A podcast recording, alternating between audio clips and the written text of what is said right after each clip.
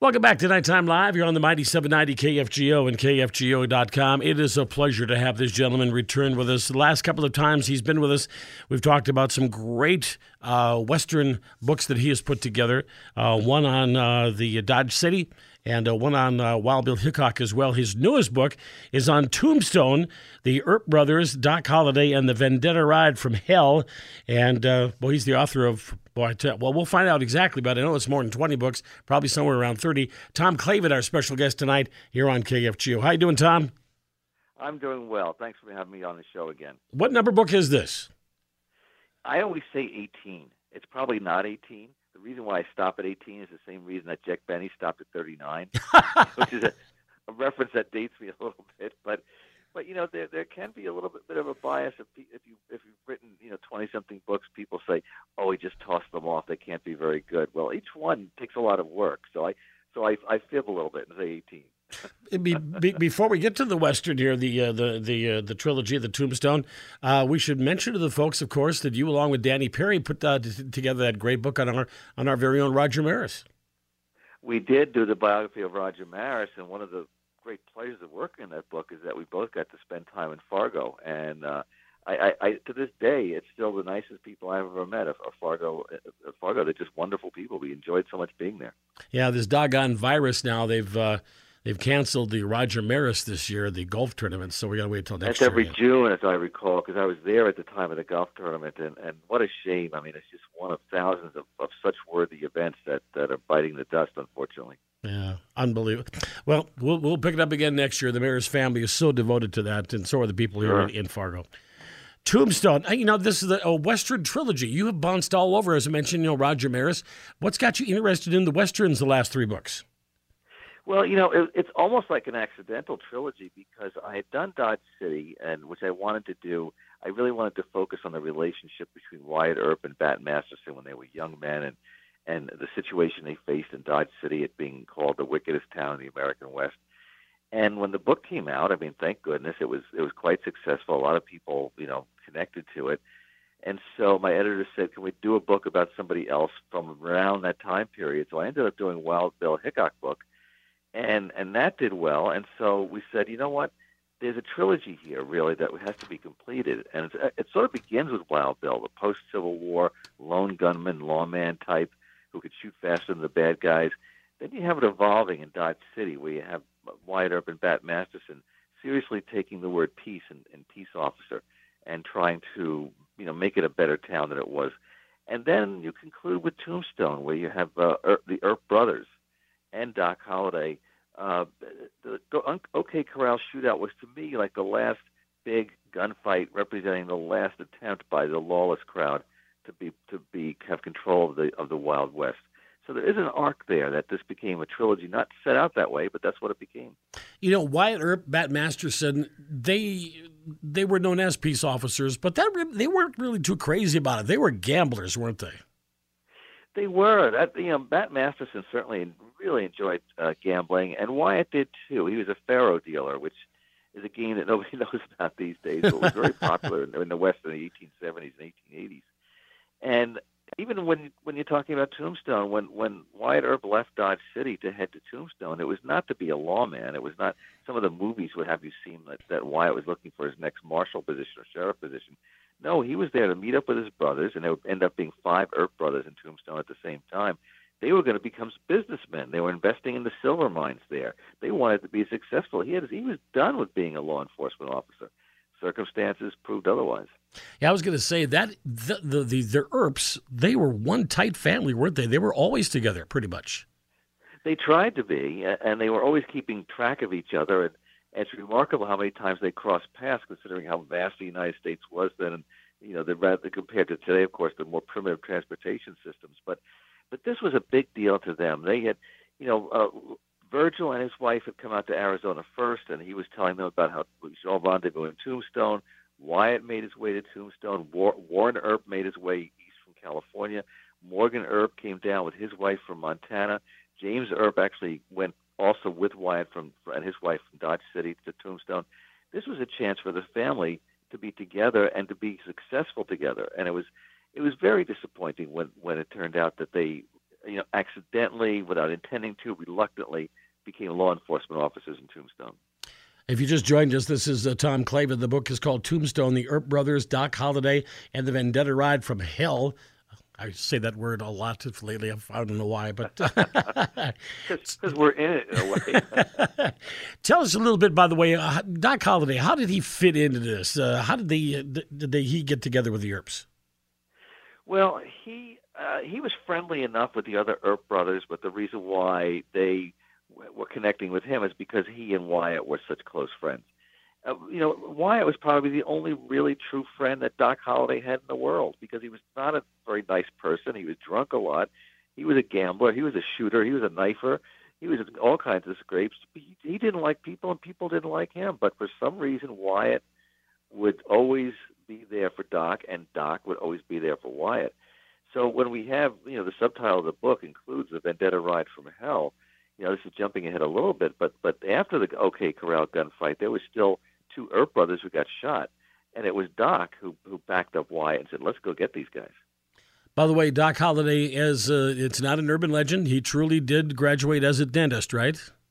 He did, and he was he would have had probably a pretty good and and career as a he comes from Georgia, and he came from a good family in Georgia. His father had fought for the South in the Civil War and uh, he would have been at a good practice, but he de- developed the, this very serious lung disease and was told that his only chance of survival was to head west and find a, a drier, more congenial climate, which is how he ended up uh, first in Dodge City and then in Texas and eventually in Arizona and Tombstone. Although being, you know, backing up Wyatt was a big reason why he was there.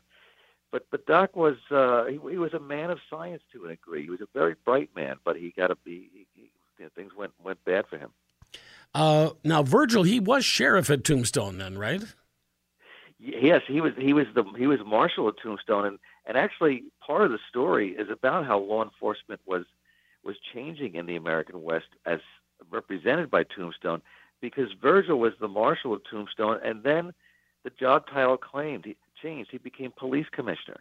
There was actually oh. a police department that founded Tombstone, as a lot of the frontier towns were starting to do, and he was police commissioner. He was the chief of police, which is a more of a modern day uh, uh, title. But it was it's it started in Tombstone with Virgil becoming chief of police, and when things started to get really rough there in Tombstone, and there was a cowboy and, and corrupt rancher element, he needed deputies to to work with him. Well, he had he had four brothers there, who, and Doc Holliday. What better deputies could he have?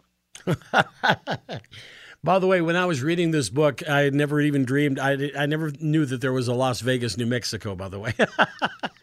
yes, and it was po- you know most people don't right don't know today that it, it existed, but it was rather a popular place, and you know it was it was a place that Doc Holliday enjoyed going to because up until they outlawed gambling, it was it was a place that drew a lot of gamblers. Wow. Also, also, by the way, thank you for talking about uh, Johnny Ringo, because now that dumb Lorne Greene song has just been ringing in my head for weeks. yeah, if the book's a success, maybe the the Lorne Greene estate will make a few more dollars in royalties if they start playing that song on the radio. now, was the OK Corral where the shoot? Okay, what led up to the shootout? Let's put it that way first, and then we'll get to the actual shootout. Well, you know, there had been a lot of increasing amount of friction between the corrupt ranchers and cowboys. They were horse thieves, they were cow thieves, they were causing all kinds of trouble. They wanted lawlessness to continue because that allowed them to operate the way they wanted to operate. They had operated in Texas, New Mexico, and elsewhere. And then you had the law and order faction that said, no, no, we want to have the uh, Tombstone be a place that you could raise families, build schools, you know, be a, be a sophisticated place that people could settle and, and grow up in. And so this is a increasing friction, and the law enforcement, uh, you know, of the Tombstone at the time uh, was not very effective and not very brave, and reluctantly it fell on Virgil uh, and eventually his brothers, his deputized brothers, Doc Holliday, to be the, the face of not only the face of law enforcement, but the the the, the, the fourth law enforcement. And the OK Corral uh, battle happened because basically uh, the the Cowboys and the ranchers called the Earps out and said, you know, we got to settle this right here and now. Who is going to control this town? Is it going to be you? Is it going to be us? And that was what the gunfight was about. And, and when we talk about gunfight too, th- this was this was, you know, the movies they they take liberty with everything. They made it they made it a, kind of a long battle. But this Right. was over in like seconds, right? Well, it was there was 30 shots in 30 seconds. It was a very short, extremely intense gun battle. You know, you had you had when it first began, you had eight guys, four on each side, squaring up against each other, and they all went for their guns. And Doc had a shotgun, and they just started blazing away. And in 30 seconds, the whole fight was over, and three men were dead, and and four of them, and and four others were, well, excuse me, three were wounded, three were dead. And uh, so, yes, the, intent, the the movies would have you believe that it was uh, a long, drawn-out gun battle because hey, if you just spent 95 minutes leading up to the gun battle, you don't want you, your audience doesn't want to be over in 30 seconds. But by the way, I just just popped in my head too. Uh, of course, we know that uh, on television was uh, Wyatt Earp was played very famously by uh, the great uh, Hugh O'Brian. Did you ever have a chance to watch that show, or ever had a chance to talk to him about it at all? Or I never had a chance to talk to. I've read about appearances that he's made over the years at different conventions and and and Wild West related events, and uh, it, it seems like you know people really enjoyed talking to him, and he enjoyed you know that Wyatt Earp show, which I've seen it on like TV Land, and you can find it on some of the the uh, retro TV state cable stations out there, and it's a good show, and it's probably the role that uh, you know defined his career, even though he did a whole bunch of movies and stuff but uh, it, it really was. Uh, I, I'm, I'm glad for him that he got that recognition because he he made a bunch of forgettable movies, but uh, you know, towards the end of his life, especially, people welcomed him at these conventions and events. Oh, that's the guy who played Wyatt Earp. wow! So the shootout has happened, and we have found out that uh, the, the marshal has is dead. Correct? Yes. Well, uh, Vir- Virgil Earp survived. He got he was wounded uh, really seriously. He survived the gunfight. Oh, I'm sorry. Morgan is the one that died. But Morgan also survived the gunfight, but was killed, shot in, in the back, and ambushed after the gunfight at the OK Corral. And that's why Wyatt, his brother Warren, and Doc Holliday saddled up and went on a vendetta ride. Yeah, because Virgil was kind of he was he was maimed. I guess maybe that's the best word to put He, it. well, for the rest, when he was shot, he was crippled. You know, like you use the word maimed is, is, is just the right word for the rest, rest of his life. Wow. By the way, I have a friend who now lives in Seattle, but she lived in Tombstone for I don't know four or five years, and she was part of the acting uh, troupe that Oh, the went down. reenactors. Yeah, and then and played uh, one of the gals in the street there at, uh, at at Tombstone during the OK Corral, and uh, Yeah, I just I got an email from one of the fellows who's a reenactor too. I hope they get a chance to read the book, and of course, I hope they like it because they they're, they're responsible for a lot of the, you know, the the economy of Tombstone and bringing people in to do these performances. Because I uh, I had written her and emailed her and uh, told her that uh, the book was coming out. I was going to be chatting with you, and I'm going to send her a link when I get this uh, up on podcast so she can take a take a look at it. My Well- best wishes to her. The uh, the vendetta, the ride to hell. Tell us about that. Well, as I mentioned, Virgil was was was you know shot so seriously he was maimed for life. Morgan was killed, and Wyatt got his brother uh, Warren and Doc Holliday, who of course would always back Wyatt's play. And they saddled up. They got a few other guys who would agreed to ride with them, and they went to track these guys down who had shot his brothers. And they found several of them, including the you know infamous cowboy Curly Bill Brocius, and killed him. And it's really that event. You know, Wyatt Earp was not a gunfighter. He's often portrayed that way, but he was somebody who didn't really like to get involved in violence, but he had, they had pushed him too far. He had to avenge his brothers. So it's really that vendetta ride that made I think made Wyatt Earp a, a legend of the American West. Tombstone has just been released, and uh, uh, folks, you got to maybe call ahead to your favorite bookstore just to make sure they're open. Uh, otherwise, I'm sure you can order this online. Correct, uh, Tom?